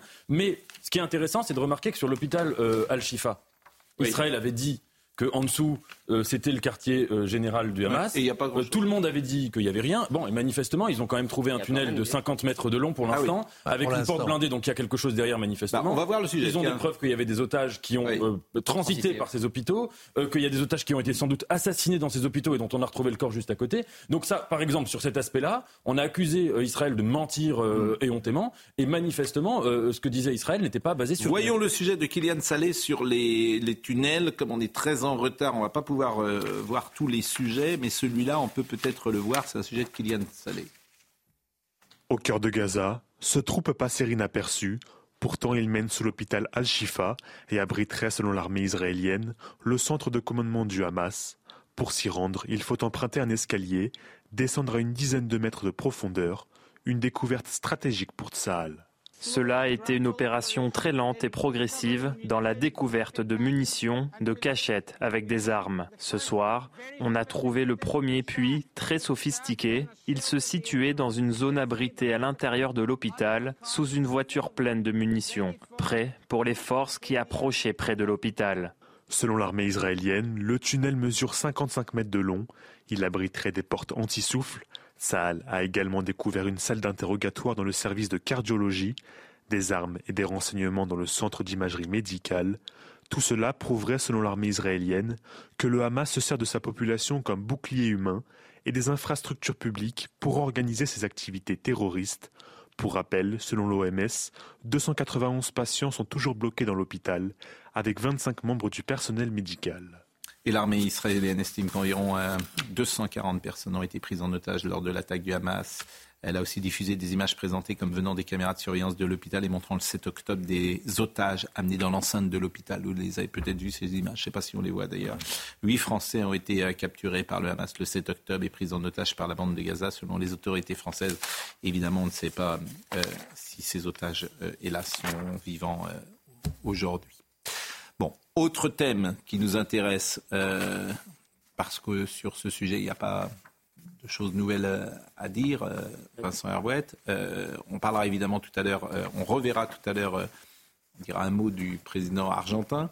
mais il va vous plaire. Ben, il va faire causer, forcément. Mais dans l'actualité judiciaire, le sénateur Les Indépendants Centre Droit de Loire-Atlantique, Joël Guerriot, a été placé en garde à vue jeudi à Paris, soupçonné d'avoir drogué une députée en vue d'une agression sexuelle. Donc les explications qu'il donne sont évidemment euh, sont étonnantes, on va le dire comme ça. Le parquet de Paris a confirmé le placement en garde à vue de M. Guerriot pour administration à une personne à son issue d'une substance de nature à altérer son discernement ou le contrôle de ses actes pour commettre un viol ou une agression se- sexuelle. La victime se serait sentie mal à l'aise après avoir pris un verre dans la nuit de mardi à mercredi au domicile parisien du sénateur. Euh, je crois que Noémie Schulz est avec nous. Bonjour Noémie. Euh, Qu'est-ce que nous pouvons dire sur les explications données par euh, M. Guerriot qui paraissent pour le moins étonnantes? Bonjour. Bonjour Pascal. Alors, vous savez que pour sa défense, une personne mise en cause peut dire absolument ce qu'elle veut. Elle peut garder le silence, elle a même le droit de mentir si elle veut, mais elle prend le risque de ne pas être crue. Et ce qu'on peut dire, effectivement, c'est que la défense de Joël Guerriot, euh, Guerriot pardon, apparaît un petit peu euh, hasardeuse. Euh, effectivement, il explique euh, que c'est un ami sénateur dont il ne donne pas le nom, qui lui aurait fourni ce qu'il pensait être un euphorisant. Et pourquoi il en avait besoin? Parce qu'il n'a pas le moral en ce moment. Euh, son chat est sur le point de, de, de mourir. Euh, il a un ami qui est très malade. Et donc, il avait euh, décidé lundi soir de verser un peu de cet euphorisant dans une coupe de champagne. Et puis finalement, il renonce à la consommer. Il laisse la poudre dans la coupe de champagne et le lendemain, c'est par accident, euh, a-t-il expliqué, qu'il va servir, prendre cette coupe, mettre du champagne et la servir à, à Sandrine Josso, une députée qu'il connaît bien. Ils sont, euh, ils se connaissent depuis une dizaine d'années. Ils sont élus de la même circonscription, lui sénateur, elle députée. D'ailleurs, elle vient de l'aider dans sa campagne euh, électorale et c'est pour fêter sa réélection qu'il lui propose de venir euh, chez lui euh, mardi soir. Sandrine Josso, elle, elle explique qu'elle s'est sentie mal très vite et qu'elle a aperçu le sénateur avec un petit sachet en plastique à la main et donc elle s'est dit qu'il était en train de tenter de la droguer. Elle a eu la présence d'esprit euh, pour s'extraire de ce guet-apens, comme le qualifie son avocate, Maître Minkowski, d'appeler un taxi, de retourner à l'Assemblée nationale où elle devait participer à un vote. Et là, des collègues ont vu qu'elle était prise de palpitations, qu'elle avait pupille très dilatée, l'ont envoyée à l'hôpital où des examens prélèvements sanguins et urinaires ont révélé la présence d'ecstasy. Elle a pu porter plainte et indiquer aux policiers d'où où, où, il avait pris ce petit sachet. Et lors d'une perquisition, effectivement, de l'ecstasy a été retrouvé au domicile de Joël Guerriot. Il a donc été, vous l'avez dit, mis en examen, placé sous contrôle judiciaire, avec interdiction notamment d'entrer au contact de la plaignante Sandrine Josso. Euh, il aurait pu être euh, mis en prison, par exemple, en détention, euh, Monsieur Guerriot, quoique sénateur? Il est en garde à vue. Alors, comme on est dans le cadre d'une enquête en flagrant, c'est-à-dire des faits presque en flagrant délit, on n'a pas eu besoin de demander la levée mm. de l'immunité parlementaire pour Joël Guerriot. la peine encourue, me semble-t-il, est de 5 ans de prison euh, pour l'administration euh, à une personne à son insu une substance de nature à altérer son discernement ou le contrôle de ses actes pour commettre un viol ou une agression sexuelle. Donc la détention provisoire était peut-être une, euh, une option. Euh, après, il a, il a, été placé sous contrôle judiciaire euh, et il sera probablement renvoyé devant un tribunal. Si on prend une affaire très similaire, qui est l'affaire Laurent Bigorgne, euh, qui avait été jugé pour des faits très comparables, il avait été condamné à 12 mois de prison avec sursis et 2000 euros d'amende. Il a fait appel, donc il y aura un nouveau procès. C'était un proche d'Emmanuel Macron, vous vous en souvenez, qui avait fait la même chose, qui avait mis de la MDMA dans le verre d'une collaboratrice. Ben merci beaucoup, euh, Noémie Schulz. Merci beaucoup pour euh, ces informations. Moi, il y a 30 ans, quand j'ai commencé à faire de la politique, on se moquait des sénateurs et de leur trop bon déjeuner un peu trop arrosé. Et 30 ans après, on se retrouve avec des sénateurs qui se droguent. Bon, Parce que c'est ça la réalité. Vous ne savez pas qu'il y avait de la Qu'est-ce qui se passe Voilà. Euh, je pense qu'Elisabeth va nous, va nous quitter quelques secondes. Et euh... Je ne savais pas qu'il y avait de la drogue chez les politiques. Je pensais. Euh, c'est bizarre. Si je puis me permettre. C'est ça. Oui. S'il y a drogue, il y a dealer donc. Hein oui, bien sûr. Il y a réseau de. Mais il y a une loi qui bon, interdit d'en consommer. Mais là encore, euh, bon. Et il est sur la lutte contre la drogue. Euh, Pierre Botton, Pierre Botton, QB4. Alors, quand vous dites, alors, c'est une question qu'on a et que posait tout à l'heure Philippe Guibert. Bon, on sait, dans tous les secteurs de l'activité de France, euh, ça va mal. Bon. Mais par exemple, euh, la prière dans une prison. Vous dites qu'il y a des sonos, c'est bien ça.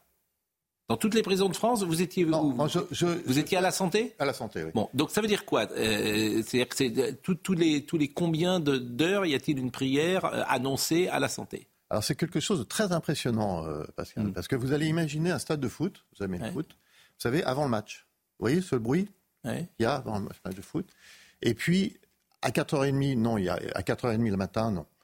Mais à 20h le soir, hmm. vous avez ce bruit, parce que les, détenus savent que les surveillants vont plus venir, vous êtes enfermé dans, dans, votre cellule et tout le monde parle, à, la fenêtre. Et dès qu'il y a la première, la première tonalité de la prière, toute la prison s'arrête. C'est très très impressionnant. Je vous assure que c'est vrai. Mais euh, vous, parlez de sodo parce que les gens prient, j'ai envie de dire, ils ont le droit de prier s'ils veulent prier tout seuls dans leur. si je peux continuer, hmm. donc évidemment, je suis très impressionné par ça hmm. et, en plus, si vous voulez, moi, on m'enlève une couverture de plus parce que j'ai pas droit à une couverture de plus, mais on laisse une sono comme ça à quelqu'un qui la diffuse. Euh, donc j'écris ça à Henri Lachman pour pas le nommer et hmm. on m'appelle et je suis reçu dans un bureau par les renseignements pénitentiaires qui me posent cette question juste hallucinante. Monsieur Botton, est-ce que vous pouvez nous dire d'où ça vient? Et je, vous assure que c'est vrai, Pascal. Et je leur dis. Et que si je vais à la santé ce soir, si je me mets. Euh... J'en sais rien, j'y suis plus et je suis content de plus y être, Pascal. J'entends bien. Mais, mais, mais euh, en tout cas, il y a peut-être quelqu'un qui nous Tous les moments, pendant toute la période où j'ai été, il y a eu ça. C'est-à-dire 4 heures, midi et ça. Et, mais ce, qui est grave, Pascal, ce qui est très grave. Le problème, c'est la sono, je le répète. Chacun a le droit de prier. Euh, bon, le problème, c'est la sono. Donc il y a un appel avec la sono. Pas, pas de diffuser ça dans, dans, toute la. Donc la prière est diffusée mais attendez, Pascal, moi je veux bien que tout, le monde ait, le droit de, de prier, puisque moi-même, je suis devenu croyant en prison. J'ai retrouvé la religion catholique en prison.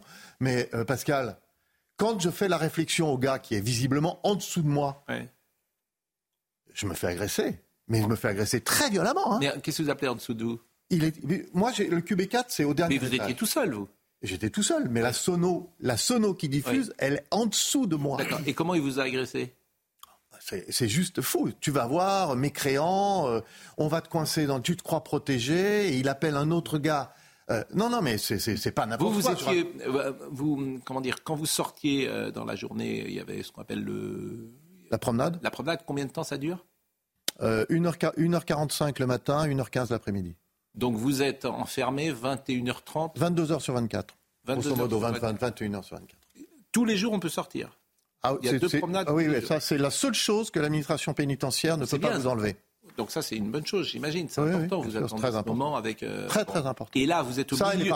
Pardon? Vous êtes au milieu des autres détenus dans ces cas-là, vous? Oui, vous êtes avec les détenus du QB4. Et ah oui, vous n'êtes pas avec les autres. Euh, enfin, je vais vous les lister, les détenus du QB4, hein, d'accord Donc, Il y en a un, combien Un violeur de nourrissons. Oui. Ok. Un cannibale. Un gars, un gars qui a violé euh, deux filles et qui les a massacrées à coups de casse pour pas qu'elles puissent euh, parler ensuite. Oh. un gars qui a foutu le feu à un immeuble, il y a eu huit morts. Mais vous êtes avec ces gens-là? Oui, je suis avec ces gens-là, oui, bien sûr. Et bah, je ne parle pas. Vous, parce que vous êtes une attendez, personnalité, parce que vous êtes une personnalité. Attendez, attendez, je ne parle pas de quelqu'un qui, visiblement. Il faut savoir, le QB4 est le dernier étage d'un bâtiment dans lequel viennent tous les détenus lorsqu'ils sont arrivés. Ils sont placés pendant une semaine juste en dessous de nous. Et il y a un gars du QB4 qui avait pour mission de prendre en charge les arrivants au niveau religieux. Et tout le monde le sait. Tout le monde le sait. Et on le laisse faire. C'est-à-dire que vous, par exemple, il est venu vers vous? Moi. Moi. Non mais, non, mais, non, mais bien sûr. Mais ah, évidemment qu'il y, y, a des contacts. Mais, mais le directeur de la prison, quand, euh, vous, avez eu un échange avec lui sur ces sujets-là ou vous l'avez jamais rencontré? Non, non, je l'ai rencontré, mais je l'avais rencontré déjà 20 ans auparavant, puisque quand j'étais conseiller d'Aliomari, il était lui-même conseiller pénitentiaire de Michel Aliomari. Et il vous dit oui, il n'y a rien à faire, ou c'est la paix sociale, quoi. Au fond, on non, achète ça. Alors attendez, Pascal, je vais vous raconter une, petite anecdote, elle n'est pas très longue. Je suis reçu place Vendôme alors que je suis, je suis libéré. Hein. Hmm. Donc je suis libéré, je suis reçu place Vendôme par le conseiller pénitentiaire de notre garde des Sceaux actuel et par un, par, par un, autre conseiller. Et je leur dis, vous savez ce qui se passe en prison quand même? Hmm. Vous savez? Vous savez? Oui, oui, on s'en occupe. À vous en occuper. Mais les appels à la prière Oui, oui, oui. Alors, bon, c'est vrai que peut-être à la santé, mais c'est pas vrai partout. Ah, c'est pas vrai partout. C'est vrai à la santé. D'accord? La surpopulation, vous ne pensez pas qu'il y a des conséquences quand on enferme des gars avec des, détenus qui sont radicalisés et que ça peut avoir une, influence? Alors ça, c'est un problème qu'on prend en charge. Euh, euh, et puis sur la surpopulation, vous savez, on a des statistiques qui ne sont pas tout à fait celles que vous, vous donnez. Hmm. Forcément, si vous prenez sur l'ensemble du territoire français, hmm. c'est les prisons autour des grandes villes qui sont très surpeuplées. Et à la santé, par exemple, on peut être combien euh, par cellule, le maximum? Il y, a des, il y a des matelas au sol. Il y a, des gens. moi, généralement, c'est deux ou quatre? Vous pouvez être seul, deux, quatre. Et j'ai connu à la santé au QB4, dans le quartier qu'on dit VIP, j'ai connu des matelas au sol. Et quand euh, vous êtes quatre dans une cellule, la cellule, euh, c'est combien de mètres carrés? 8 mètres 64. 8 c'est la même cellule Quand vous êtes 4, pardon, quand, non, excusez-moi. 4, c'est 10 mètres 68, je crois. Et quand on est, et quand on est 2, c'est... Euh... C'est 8 mètres 64. Bon, pas de vague, évidemment. Pascal, excusez-moi de vous couper, vous n'avez pas retenu quelque chose qui est important. Les ordres partent de, la place Vendôme, et la place Vendôme a des solutions à tout, et ça dure comme ça depuis 40 ans. C'est pour ça que j'ai voulu témoigner, Pascal. Ami du tueur de Samuel Paty, par exemple, improbable rencontre avec un gamin de 18 ans, les joues encore dévorés d'acné, qui a participé à une erreur ayant révolté et marqué la France entière. Combien avons-nous de ces enfants de la drogue, des cités de l'islam radical? J'ai oublié de préciser qu'il est aussi blanc que moi et blond comme les blés. Plus tard, il sera affecté au QB3 dans le quartier des radicalisés de la santé. Je l'ai dit, je milite en vain avec les syndicats de surveillants depuis des années pour le tri des prisonniers en fonction de leurs crimes. Avec ce gosse tout juste majeur, je viens d'éprouver horrifié l'aspect insensé du mélange des détenus. C'est ce que vous dites, effectivement. Là, donc, il est en train de. Surpopulation carcérale. En trois ans de règne d'Éric Dupond-Moretti, le nombre de prisonniers en France a explosé pour atteindre 74 513 au 1er juillet 2023. François Hollande avait annoncé qu'il euh, construirait des prisons. Il ne les a jamais construites. Enfin, les tenez, je vais vous donner un exemple. On, veut, on veut construire des prisons. Les prisons, on les construit sur des terrains qui appartiennent à des municipalités. Savez-vous que les, que les maires ne peuvent pas aller voir les prisons? Un maire ne peut pas aller voir une prison. Les députés, oui, c'est une loi, à laquelle mm. j'ai participé avec la presse, mais un maire ne peut pas rentrer dans une prison. Mm. Si vous voulez, l'administration pénitentiaire est encore un des, un des lieux qui est le plus fermé possible et qui, qui tient ça. pourquoi je les gêne? Pourquoi je les gêne? Parce que ce que j'écris, ce que je décris est la vérité, Pascal. C'est ce que j'ai vu. c'est ce que j'ai vu. Un je travail de vu. journaliste, évidemment, Et- que et- vous faites. Bon, et ce que je veux pas dire, simplement faire ce type de reportage à jour. Et, ju- et juste, si, si- ce que je puis, ce que je, si je puis me permettre, c'est que ça commence à intéresser les Français. On en est au deuxième retirage du livre. Oui, ben, mais c'est Deuxième réimpression. Mais je suis ça d'accord. commence parce qu'ils commencent à comprendre une chose, c'est qu'on leur raconte n'importe quoi et qu'une partie de leur sécurité est, en- est dans les prisons. Bon, il y a un coffre-fort par cellule. Alors que, Ah oui, ça, c'est magnifique. il y a un coffre, vous le saviez. Alors bon, c'est complètement anecdotique, mais curieusement, l'étagère recèle pourtant un petit coffre-fort gris dans toutes les, dans toutes les prisons. Ah, Dans toutes les, dans toutes les prisons, dans toutes les cellules. Dans, dans le, dans le cul, au Bon, Québec. comme dans une chambre d'hôtel, accessoire saugrenu dans une prison, il est muni d'une serrure, mais impossible d'avoir la clé. Il y a un petit coffre-fort dans les cellules. Voilà, alors ça c'est typiquement, c'est typique de l'administration. On n'a pas d'argent, mais on fout au coffre-fort dont on n'a pas la clé. Enfin bon, peu importe. Alors le Mais recrutement des surveillants, le recrutement des surveillants, vous dites évidemment c'est c'est un problème. Et puis les contraintes administratives en présent, comment interpréter cette obstruction systématique face aux avancées obtenues autrement qu'en y voyant un culte de la paperasserie et de la norme en tout ubuesque et qui sait la volonté de montrer à moi comme aux politiques qui a vraiment le pouvoir, une fois de plus, mes interlocuteurs en costume gris prennent mes démarches pour un manque de respect et une remise en cause de leur autorité au sein même de leur administration. C'est effrayant. Ce que vous racontez est effrayant. A- a- très- Mais alors, qu'est-ce qu'il faudrait faire? C'est ça que parce que c'est une- la question que posait Philippe Guibert. Par exemple, la prière. Est-ce qu'on peut inter- arrêter la prière ou alors est-ce que c'est l'émeute dans les prisons euh? Ah, je suis si demain un, pré- un- un directeur dit bon, alors on enlève la sono parce qu'il sait où est la sono, donc on l'enlève, nous sommes d'accord. Donc qu'est-ce qui se passe? À mon avis, il se passera rien. À mon avis, il se passera rien. Vraiment. Et pourquoi on le à mon pas? avis, il se passera rien. Il se passera un peu plus si vous commencez à enlever les- la drogue. Et euh, ça. Mais le téléphone portable, c'est vrai que tout le monde a un téléphone portable. en Euh, y a, euh, je crois que l'année dernière, ils ont sorti 40 000. Il y a 70, 75 000. Mais je comprends pas. Il n'y a pas des fouilles tous les jours où on peut pas. Mais, mais- si mais- vous fouillez là. euh, Mais Pascal, il y a des fouilles. Dans les films, on voit ça. On voit le type qui arrive, qui retourne tout. Et bon. Ouais. Ça se passe Euh, pas comme ça? Il y, a même, il y a même des brouilleurs, mais les brouilleurs sont. sont... Il faut bien.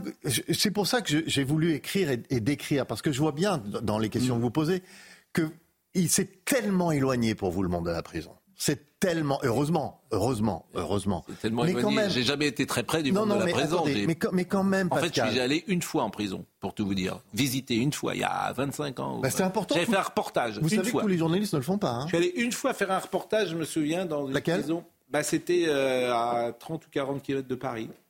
J'étais allé. à- Je crois que j'ai. Non, non, c'était pas Fresnes. Fleury? Je crois que j'étais allé avec. euh, C'était, je crois, M. Monsieur Mormec qui faisait une euh, intervention auprès des prisonniers. Ouais, c'est bien. Je peux te dire que quand tu sors, t'es content parce que quand ça fait Exactement. Exactement. Là, ça te. Exactement. Tu as des ponts.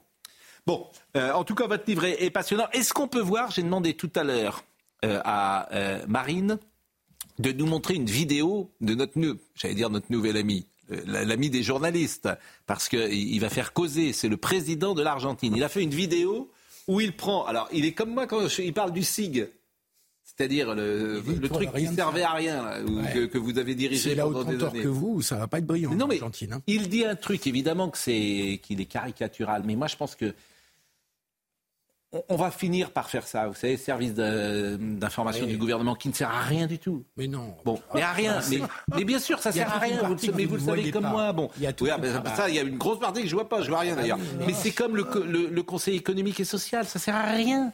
À rien, en fait. Si tu l'enlèves demain, ça renonce- change rien. Je renonce à vous récompenser contredire. Ça- ça- en fait, ça, sert- ça sert à rien et ça coûte de l'argent. Alors, évidemment, cette Je vous vidéo. que le général de Gaulle, que vous révérez, voulait en faire une, une assemblée importante, le Conseil économique. Ça sert à quoi À récompenser des À rien, et vous le savez bien. Pourquoi vous dites pas Pourquoi vous ne dites pas ça ne sert à rien Sur le en site, fait. je vous le dirai jamais. Parce que Et pour ça sert à oui, quelque évidemment, chose. ça, ça a servi à Philippe Libert. Mais autrement, pourquoi vous dites pas pour- Non mais pourquoi vous dites pas le, le- le Conseil économique et comment Moi, j'écrivais toutes les semaines des notes. euh, qui n'étaient pas euh, lus et qui n'étaient pas que personne Bah, faire. Bon. Mais oui, mais vous le dites vous-même qu'elles n'étaient pas lues vos notes. Mais le Conseil économique Ah, et social, pas est-ce que vous pourriez dire cette phrase, Philippe Oui, Pascal, vous avez raison, le Conseil économique et social ne sert à rien. Je pourrais vous dire, il pourrait servir à quelque chose s'il était réformé.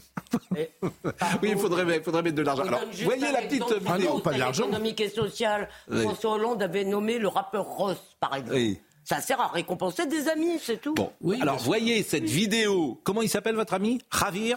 Javier Milei. À c'est le nouveau président Milei. d'Argentin. Mais lui, il Hein supprime carrément le ministère de la Culture, le ministère de la écoute- Transition écologique. Alors là, s'il supprime le ministère de la Culture, Ah, c'est le premier qui supprime. Ah non, là, je suis pas d'accord. Le Bon, ministre de le la, premier non, qui c'est l'arrache. le ministre de la Santé qu'il veut Alors écoutez, voyez cette vidéo parce qu'il va dire fora. Fora, ça veut dire euh, Dehors. dehors, dehors. Il prend tous les ministères comme ça. Il dit je vais arriver au pouvoir. Fora, fora, fora. oui, les hommes gris, les journalistes, hommes gris. les politiciens. Écoutez, écoutez cette vidéo. C'est- C'est le dégagisme. Un de vos élèves, quoi, en fait. Écoutons, écoutons. Pas pour le coiffeur. Afuera. Ministerio de Ambiente y Desarrollo Sostenible. Afuera.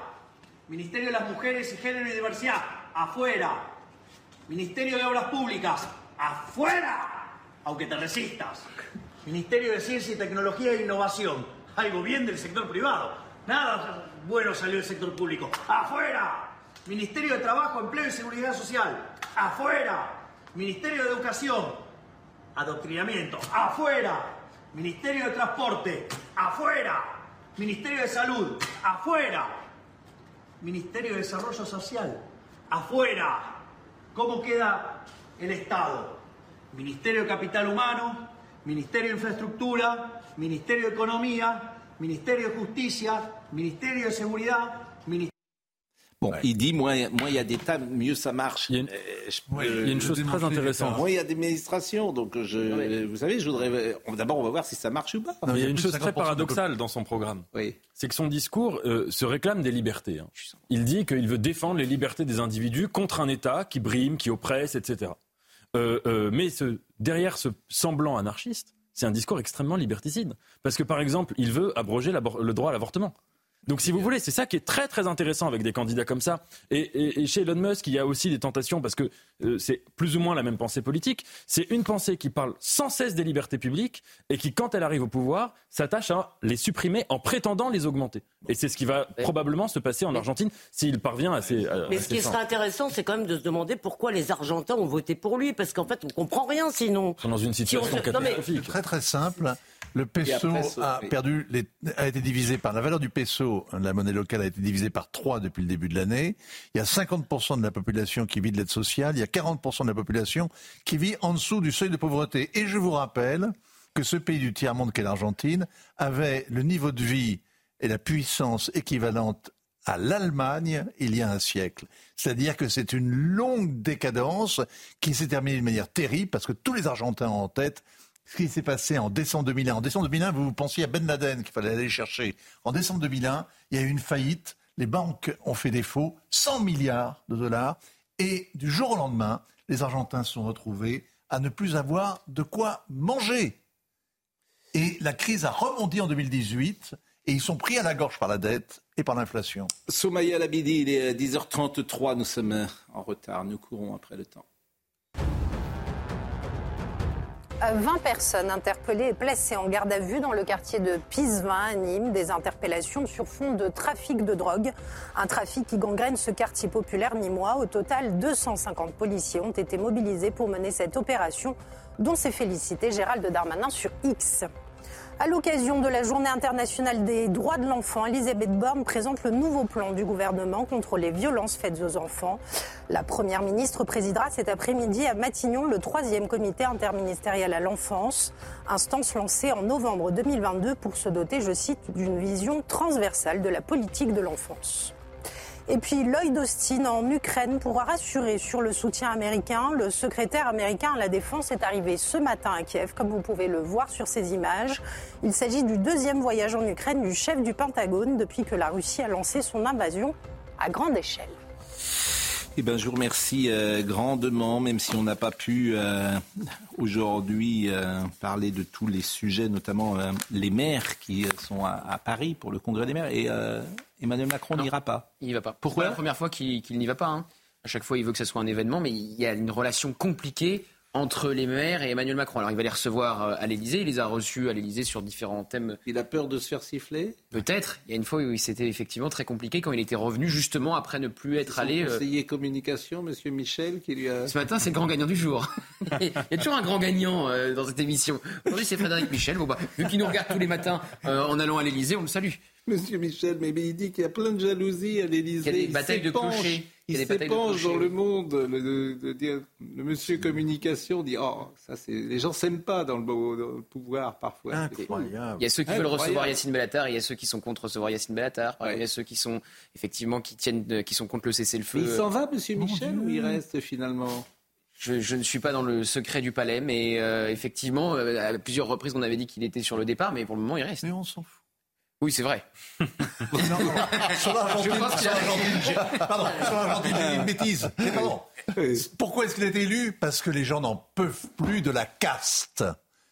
Et quand euh, le, le Milley criait la liberté bordel, ça plaisait aux Argentins. Voilà pourquoi il a été élu. Ils n'en bon. peuvent plus des conseillers du prince, des ministres de ce qu'ils appellent la caste. Bon, bah écoutez, euh, essayez, moi je vais dire le monde, hein, parce que c'est passionnant le monde. Ils font plein de papiers sur les coulisses de l'Élysée. Euh, c'est vraiment, a, ça passionne les gens. Ça. Et puis il y a aussi dans l'opinion. Mais Monsieur Stroda, en revanche, vous voulez une information?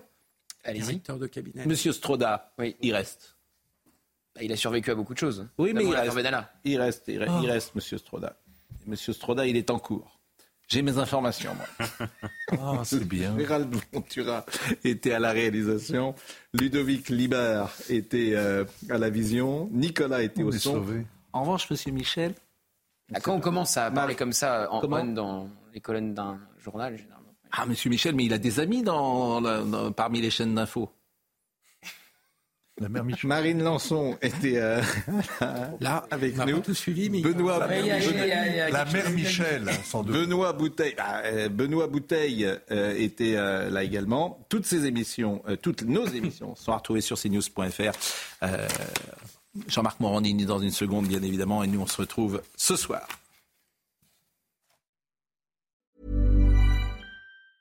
Ever catch yourself eating the same flavorless dinner three days in a row? Dreaming of something better? Well, HelloFresh is your guilt-free dream come true, baby. It's me, Kiki Palmer. Let's wake up those taste buds with hot, juicy pecan-crusted chicken or garlic butter shrimp scampi. Mm. Hello Fresh. Stop dreaming of all the delicious possibilities and dig in at HelloFresh.com. Let's get this dinner party started.